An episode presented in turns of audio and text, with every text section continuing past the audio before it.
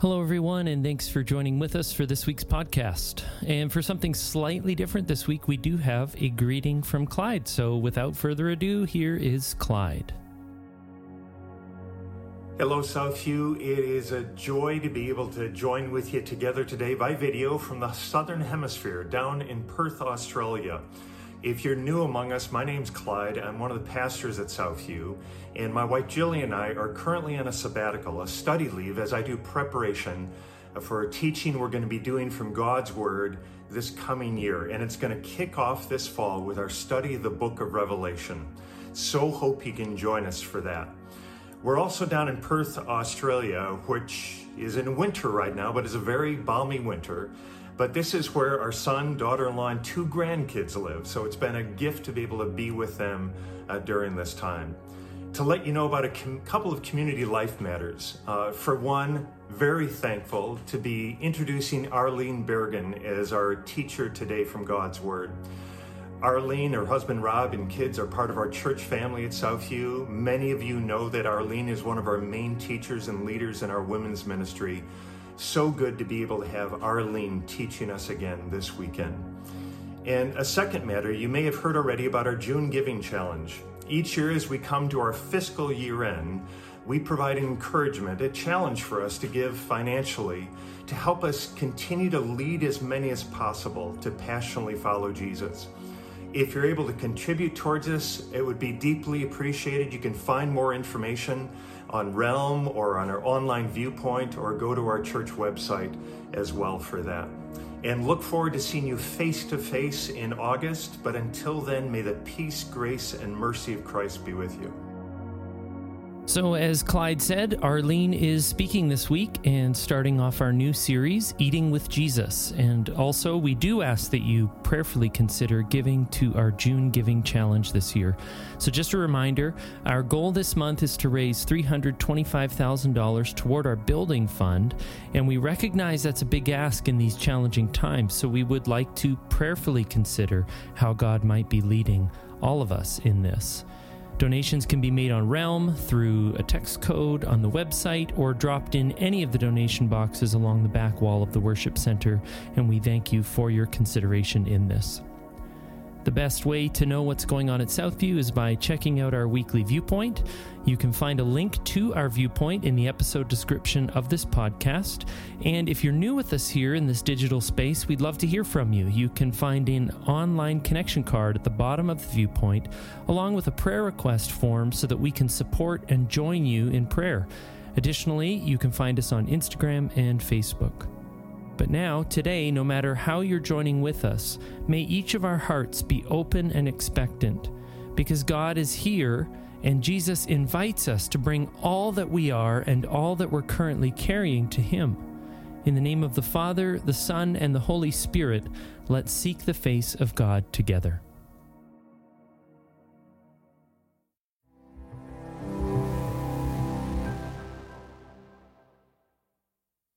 Good evening. It's good to be together with you here and look forward to getting into God's Word together. Let's just open in a word of prayer. As we come to your word, Father, give us ears to hear, hearts to respond to, and for the glory of Christ. We pray this in your name. Amen. So on May 22nd, a gold medal game in the much anticipated 2022 Genesis Basketball Classic, ended with a 56 54 victory for Supreme over Genesis. That is a verifiable factual statement. The game happened on that day between those two teams, and it ended just like I said it did. I was a witness to it. It's a factual statement, but it's a pretty flat statement. It's uninteresting, it's devoid of the richness and the depth that was part of that historical event. What it doesn't convey to you is that the Gen Classic hadn't been held for two years because of a global pandemic And I mean, how many layers can we dig through in that one sentence, right? It doesn't give any texture to the battle. It doesn't capture the intensity of a Supreme team who had to play more difficult teams to make it to the final game. Or the Genesis team who went into that final game carrying the weight of representing their club's winning ethos by getting the win. It doesn't tell you that in one sense, Supreme could have been looked at as the underdogs because they were playing the host club, which is often acknowledged to be the top basketball club in the city and that can be disputed. But it also doesn't reveal that Supreme was made up of mostly grade 9 boys and a couple provincial players, whereas Genesis was only grade 8 boys and no provincial players. And so from that statement, you can see Supreme won by one basket, right? Two points. But you don't learn that the game went back and forth. The teams traded the lead. It doesn't tell you about the players, about the fans, about the refs, the scorekeepers, the timekeepers. You don't know enough to sympathize with a stalwart Genesis defender who fouled out near the end of the fourth quarter, or his mom watching from the sidelines, or maybe his young coach who had accepted a short term pro contract, and so that made him miss the first couple months of the season in a critical window of development time with his players. Facts aren't personal, and in and of themselves, they don't often reveal if they're good news or bad news because the answer is going to depend on where you or where the narrator sits or are positioned in the story. And so when facts fall flat, we sometimes miss the message. And I wonder if we too often come to the Bible as a flat recounting of facts or history or rules, and we don't see those richer layers that it is communicating about real people in real places who lived in real time. And when we do that, are we more likely to miss the message that's in the story behind the facts? And so today we're going to look at a story that's recorded for us in Matthew chapter 9, verses 9 through 17. That sounds kind of flat, doesn't it? I mean, you know where to turn in your Bible, but there's nothing about what I just said that probably piques your interest or makes you curious and want to go there. So we're going to dig a little deeper into the story. So if you're looking for Matthew in your Bible, you'll find it about two thirds of the way through. I'm not great with math, so if that ratio looks off, my apologies. And it'll come right after, in most Bibles, a blank page that's going to separate and indicate a separation between the Old Testament and the New Testament. And a testament is just a statement of fact. It serves as tangible proof or evidence, or it can be a promise or a covenant. So, Matthew's words are the first that we're going to read in the New Testament if we're reading it in order. And so, we're going to be reading words about new proof or new evidence that relates to a new or a better promise or expanded promise. And in my Bible, the book of Matthew is more fully titled The Gospel According to Matthew. And gospel means good news. And so this means that a man named Matthew is writing to testify to what he is convinced is good news. He's writing to give us proof or evidence to his claim. So I think things are getting a little bit more interesting, right? Because who doesn't want to hear a little bit of good news? And so before we get to our passage, which is in Matthew chapter 9, we have to set the context because context matters. When you hear your kid talking about getting some drip, it's really good to know the context of that vernacular so you know that they're talking about clothes, not an illicit substance, which can happen and make you freak out unnecessarily. So, when we get to Matthew's gospel and we start to read what he is telling us is good news, the first thing we see he kicks it off with is a list of names. And we might think, man, Matthew, you might need a better definition of good news. But then we remember, well, Matthew was from the Jewish people group, and they kept meticulous track of who was born and to whom they were born because they were waiting for someone to come from the line of King David who could take back the throne of Israel, restore their land. And so if we remember that, we're like, oh, okay, so for Matthew, this is good news. We'll keep reading. And then before he gets into the list of names, he has an introductory statement which says in Matthew chapter 1, verse 1, the book of the genealogy of Jesus Christ the son of David. So clearly, Matthew thinks that the good news that he's about to share is wrapped up with Jesus Christ, because that's whose genealogy he shares with us. And he seems to think that Jesus is the one his people have been waiting for, because he's really quick to point out that he came from the line of King David. And so the list is long. We're not going to go through it. We're just going to skip ahead to verse 17, which is a summary statement in which Matthew writes there were 14 generations from Abram to David and then 14 generations from David to the deportation to Babylon. And that was like a major event in his people's history. And then 14 more generations from the deportation to the birth of Christ. And so if you're into math or patterns, you might be like, oh, that's cool. There's like three 14s. And if you're super keen, you're like, which means six sevens. And if you're really on top of your game, you're like, that means Jesus' birth kicks off the seventh seven. And so, yeah, if you're into math or patterns, you're like, that's mildly satisfying. But if you're a Jew like Matthew and you've been raised in the Jewish law and the Jewish calendar, it's way more than mildly satisfying because you immediately are like, oh, he's trying to show me that his account of good news is wrapped up with this man, Jesus Christ, whose birth ushered in the seventh seven. And that was the year of Jubilee. So it was an entire year of rest and of celebration and redistribution of wealth. It was supposed to be a year of unparalleled joy. And so we're like, well, that sounds like good news, right? No work, nonstop parties, redistribution of wealth. So that's an economic leveling out. And then you're like, well, I mean, it's more exciting if you're the one that's going to be getting the land back, not the one who has to give it back. And you start to think about it for a minute or two and you realize yeah, I've been around the block enough times to know that the year of Jubilee probably not going to make happen because the poor they don't have enough power to make it happen, and the rich have too much power to let it happen. And so, human nature being what it is, the Jubilee can only happen by force. So, revolution, fighting, war, that means people die, maybe you. And so, if apathy and complacency, if they're greater than revolutionary fervor, the Jubilee is a no go. But if revolutionary fervor is higher, it's still a no go, or at least not for a while, and not until a lot of blood has been shed. And so Matthew's good news, it started out sounding like good news, but now we're like, I don't know, is it going to end that way? But we keep reading because we persevere. And so the next verse, Matthew chapter 1, verse 18, we see this angel announcing a miraculous birth to a lady named Mary, a very young woman named Mary. And he says, You're going to have a son but the father isn't going to be your fiance, Joseph. It's going to be God, God Himself. And if you've ever thought, yep, my problems, they are big enough to need a God sized solution, you're like, that is totally good news. And this is what the people are going to get. And so Matthew 121, the angel says his name is to be Yeshua, and that means God is salvation. So if you go from Hebrew to the Greek transliteration and then to English, that name is Jesus.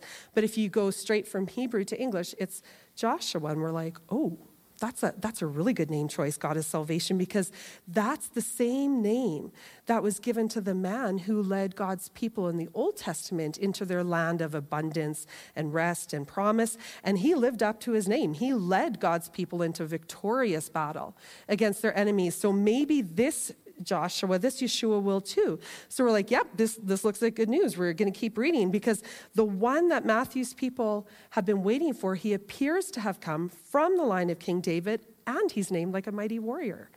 So we're like, yeah, Jubilee. It could come through this warrior king they've been waiting for. But then the very next phrase probably set Matthew's first Jewish readers back a little bit because it says that his name will be Jesus not because he's going to save his people from the Romans, but because he's going to save his people from their sins. And what do you think Matthew's first readers would have felt was their more pressing need? To be saved from their sins or to be saved from the Romans? That power that was always up in their business with their laws and their presence and their incredibly heavy taxes. I mean, think about it. The Romans were way worse sinners than the Jews because, I mean, they ate unclean animals, they worshiped foreign gods, and lots of them. And their family and their sexual ethics, they were a total mess. So maybe Jesus was coming to save the Jews from sinful Romans. Maybe that's what it was. So that would be good news. Matthew goes on to say in the next verse that Jesus was born to fulfill what God had promised through the prophet Isaiah that God was going to be Emmanuel, which means God with his people. And we're like, yeah, God's people have been waiting for this ever since the Garden of Eden, so this is really good. And we keep reading and we see foreigners come to worship Jesus as King of the Jews. We're like, excellent. Other people recognize who he is. We read of Herod, this wicked traitor king who attempts to murderously stop Jesus from becoming the king. But Jesus and his family, they're spared supernaturally, so that's good. And then we have John the Baptist, this Elijah like figure who appears on the scene announcing the imminent arrival of the kingdom of heaven. And I mean, he's a little weird. He speaks pretty harshly to these people that God is coming to rule through Jesus. But he says he's doing this to prepare them for this kingdom that's coming. I mean, maybe. He sounds a little bit judgy, all the, you know, talk about fire and he calls the religious teachers a brood of vipers. But then Jesus comes back into the picture and he's baptized by John. And God, in an audible voice from heaven, affirms, This is my beloved Son.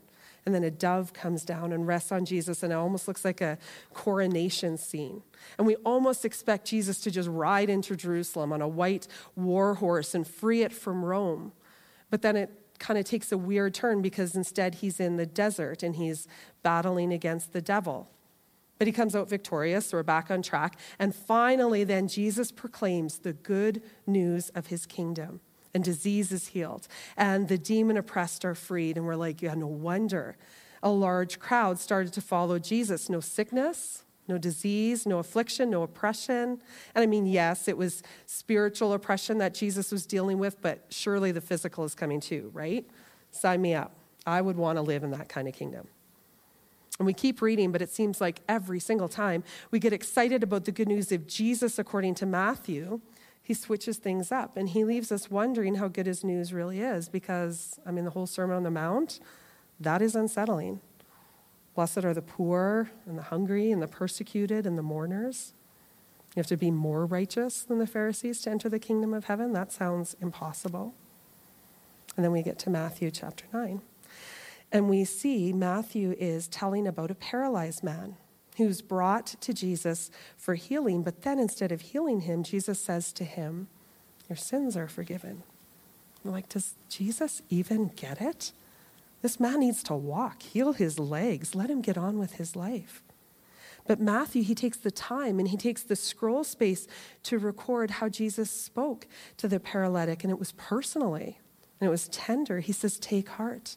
My son, your sins are forgiven. And it's like Jesus knew the man well enough to know that his deepest need, his deepest desire was to be forgiven of sin, even more than physically healed.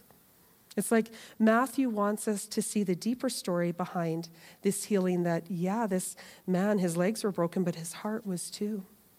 It's like Matthew wants us to see that this man's heart hurt even more from the burden of shame and guilt and sin than his legs ever had. And that he couldn't spend another day wearing the oppressive weight of who he was and what he had done. Matthew shows us that the people watching Jesus with the paralytic, they were a bit confused. They wondered if Jesus understood the problem, but Matthew shows us that he did more than they knew. And so that the people watching would recognize his power over the spiritual, Jesus healed the physical. He healed legs so that they knew he could just as easily heal hearts. And so we get to our passage today, Matthew 9, verse 9. And we'll read through to verse 17, but we'll kind of break it down one verse at a time. So just keep it open there. So, Matthew 9 9, and friends, this is the word of God. And as Jesus passed on from there, from the situation with the paralyzed man, he saw a man named Matthew. And we're like, oh, well, this is neat. We're going to find out how Matthew and Jesus met. So he finds a man, he sees a man named Matthew sitting at a tax booth. And we're like, what? The guy who's been telling us the good news of Jesus Christ is a Jewish tax collector? Because if we had been reading this as a first century Jewish person, we would be disgusted. We'd probably just want to roll up the scroll and stop reading because what could somebody like that have to say that would be worth hearing? Tax collectors were bad. They preyed on the poor to schmooze with the rich. And Jewish tax collectors, they were even worse because they were traitors. They were either unclean or in imminent danger of being unclean. And the only good news someone like that brings to a story is when they leave it. But Matthew writes that Jesus says to him, Follow me. And Matthew rose and he followed Jesus.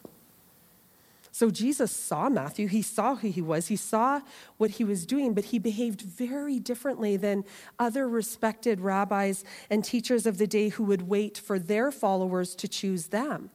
Instead, Jesus, he condescends, he humbles himself. He initiates, he invites Matthew to follow him, and Matthew does. And when Luke is writing about this story in his gospel, he writes that Matthew left everything and he rose and he followed Jesus. So, how is this good news for Matthew? He gave up his career, his financial security, everything he was familiar with to follow somebody he had just met. And how is it good news for Matthew's readers? Because what Matthew is showing us is that Jesus is king over these kinds of people the tax collectors, the sinners, the unclean, because who wants to be part of a kingdom that's full of people like that? Right? You know what they say hang with garbage, smell like garbage. And the next verse confirms it, Matthew 9:10. And as Jesus reclined at the table in the house, behold, many tax collectors and sinners came and were reclining with Jesus and his disciples. So when Matthew throws a feast for Jesus at his house, it's the sinners and the tax collectors who show up. And of course, right? He probably didn't know anybody respectable to invite. When you throw a party, you invite the people you know, and the people who aren't ashamed of being known by you, they're the ones who come. And sometimes some people who just want to throw a bit of shade at you, who are looking to drag you down, sometimes they come too. And that's what happened in this case. We read the Pharisees, who were righteous Jews that were waiting to be rescued from having to live amongst sinners and Romans, they showed up. And when they saw this, they said in verse 11, when the Pharisees saw this, they said to Jesus' disciples, Why does your teacher eat with tax collectors and sinners? Who does that? Any good Jew who reads the scriptures knows that it's people who delight in God's law and who meditate on it day and night who are blessed, not the people who feast with sinners. A good Jew would know that to be wise, you got to walk with the wise. If you hang around with fools, you're going to suffer harm. Jesus' actions, they don't appear wise. They almost look foolish. But Matthew doesn't bother writing down how Jesus' disciples responded because they're not the bringers of good news. They're going to be the sharers of it later, but they're not the bringers of it. So Matthew tells us what the good news is according to Jesus. In verse 12, Jesus responds to the Pharisees' question by saying, It isn't the healthy that need a doctor, it's the sick. Those who are well have no need of a physician, but those who are sick. And with those words, sin sick, filthy, despised Matthew, the Jewish tax collector, cuts to the heart of the issue. He needed Jesus. Remember Matthew 121, you shall call his name Jesus because he's going to forgive his people from their sins. Matthew needed the Jesus who came to forgive sin and to transform sinners. Jesus came to save his people from their sins. And who are his people? People who might have a lot of problems, who might have a lot of felt needs, but who know that their real problem, their greatest need, is a cure for their sin sick hearts and who run to Jesus for it. People who have felt the profound pain of knowing that the darkness that they carry is far heavier a load than they can bear. People who long to be free from knowing that they don't live up to their own expectations, never mind the expectation of other people, never mind God. And then to the top scholars of the day, Jesus offers a gentle rebuke in the next verse when he says, Go and learn. Go and learn what this means. I desire mercy and not sacrifice, for I came not to call the righteous, but sinners. You know what the scriptures say. Go and learn what they mean. What did God mean when he spoke to his people through the prophet Hosea and he rebuked them, those rebellious people, for by telling them that more than their sacrifice, he wanted their steadfast love and he wanted their mercy. More than their burnt offerings, he wanted them to know him. The Pharisees needed to learn that God loved the sinners that he was calling to himself and to repentance. And if the Pharisees knew God and loved God, they would respond with compassion and with mercy to the people that God called in compassion and mercy. You see, the Pharisees, they celebrated being God's people, people that God had sought and called and made into a nation. And they were waiting for the one who was going to come, they thought, to exalt the righteous and to destroy the sinners. But then God's Son, Jesus, came with a heart and a mission to win sinners. He came to seek them out and to call them to himself and to repentance, and then through mercy and grace and love to make them his own, to transform them and to give them his perfect righteousness. But for Jesus to come and forgive sin and transform sinners, he had to be with them. He had to be Emmanuel, God with us, God with sinners. And this is the good news that Matthew he's convinced of. And he is writing to testify to it. It's the good news of the kingdom and his king. This is what the kingdom of God looks like. This is what its king looks like. And the picture that Matthew painted, it blew apart the picture that the Pharisees and the Old Testament Jews had because in their law, when the unclean and the clean came in contact, the clean became unclean. When the holy and the common met, the holy became common. But when Jesus came to feast with sinners, they didn't dirty him, he cleansed them.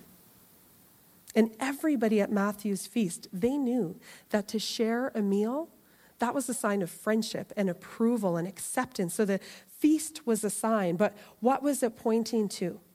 And so in the next verse, we see another group enter the scene and they have a question for Jesus. Then the disciples of John the Baptist came to Jesus saying, Why do we and the Pharisees fast, but your disciples do not fast? And so Jesus answers them by echoing John the Baptist's words back to them because John, the disciple, not the Baptist, recorded in his gospel, chapter 3, he recorded a statement that John the Baptist had made about Jesus being the groom and John the Baptist only being the groomsman. And so Jesus, he's affirming John's words to his disciples in the next verse when he says, Can the wedding guests mourn? As long as the bridegroom was with them? And every good Jew knows the answer to that question no, of course not. Because in Jewish culture, wedding feasts were the ultimate feasts. And it's because weddings were the ultimate celebrations. Rabbis and Pharisees, they taught that weddings took priority over a lot of other religious obligations.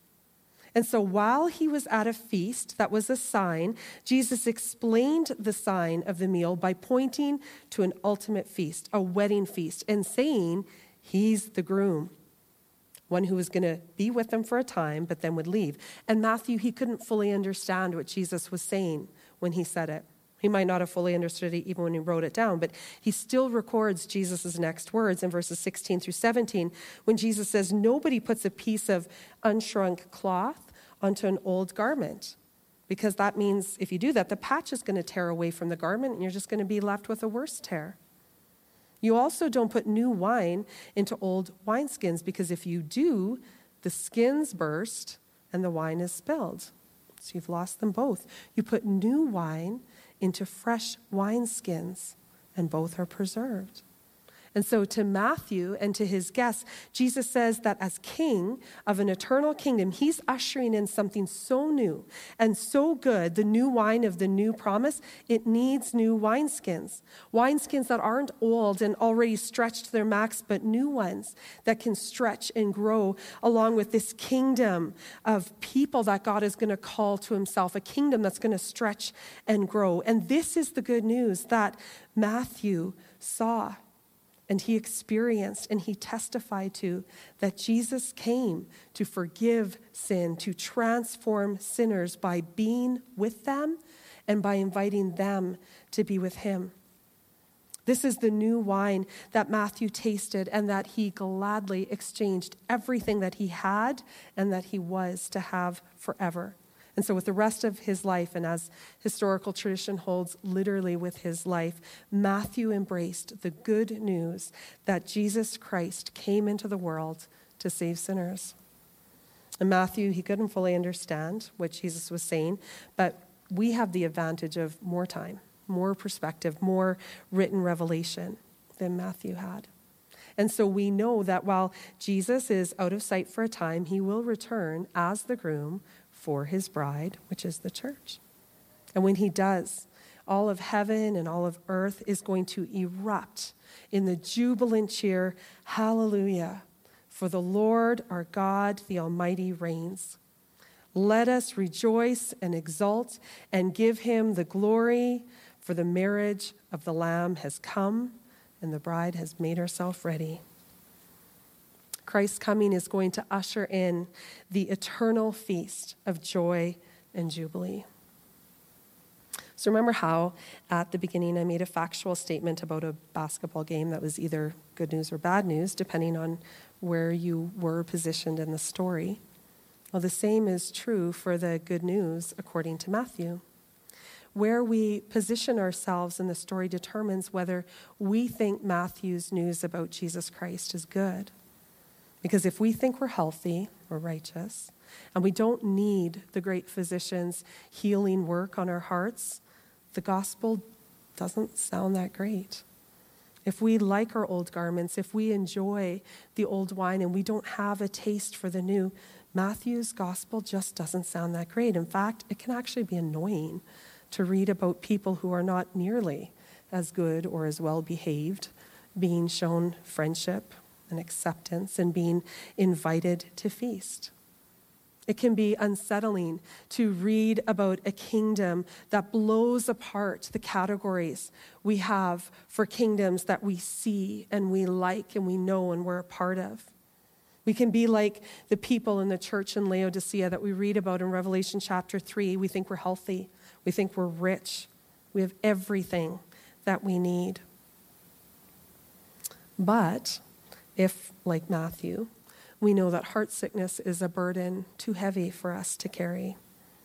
If we long for a Savior, a God who will come to us in our sin and heal us and save us from it, oh, but this is good news because we have such a Savior. And in the next verses in Revelation 3, our Savior says that when we realize that we're not rich, we don't have what we need, we are wretched and we are pitiable and we are poor, blind and naked, exactly then is when we are invited to buy everything we need from Him at no cost to us because He has condescended. He has humbled Himself and come to us to invite he initiated, and anybody who hears his voice and responds to them, God says, I will come with you. I will come to you and I will eat with you. And that brings us to the table. We don't feast yet, but as his people, we are fed with his body and his blood in such a way that sustains us until the day of the future feast and that eternal jubilee in the presence of Christ. Let's pray. Father, you satisfy the longing soul, and the hungry soul you will fill up with good things. So, Father, remove our cravings for the things of this world and give us a hunger for you, our coming King, and for your kingdom. Help us to embrace the good news that though we are sick in our sin, you came to us to be with us, to heal us and to transform us, and sustain us with yourself as we wait in joyful anticipation for the feast of the eternal Jubilee that is yet to come. And we pray these things in the name of Christ Jesus, who secures them all. Amen.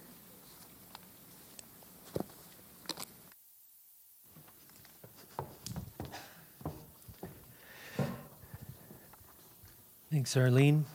And so, as she spoke of, we are going to come to this table, and it is literally something that not only did Christ tell us to do, which is why we categorize it in the sacraments, but also it's an anticipation of what is yet to come. And so it is the high point of our gathering. So I'd like to read from Matthew 26 as you prepare. We're used to, in COVID, post COVID, the, the plastic sound as we come to the table. And we'll look past that. But I'm going to, you can prepare your elements as I read from Matthew 26, verse 26. While they were eating, Jesus took a loaf of bread, and after blessing it, he broke it, gave it to the disciples, and said, Take, eat, this is my body. Then he took a cup, and after giving thanks, he gave it to them, saying, Drink from it, all of you, for this is my blood of the covenant, which is poured out for many for the forgiveness of sins. I tell you, I will never again drink of this fruit of the vine until that day when I drink it in drink it new with you in my Father's kingdom. And so we do remember that Christ's body was broken for us.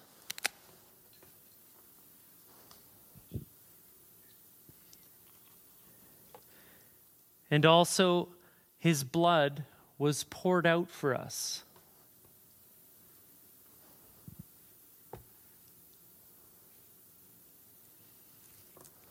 So we are eager not only just to remember him and what he did on the cross and in his resurrection, but we also eagerly receive, we eagerly wait to receive from him through this meal.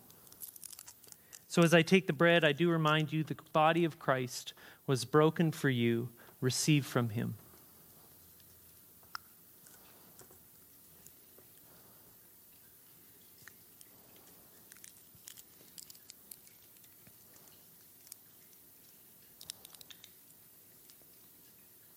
And we also take the cup and hear these words The blood of Christ was poured out for you. Receive from him.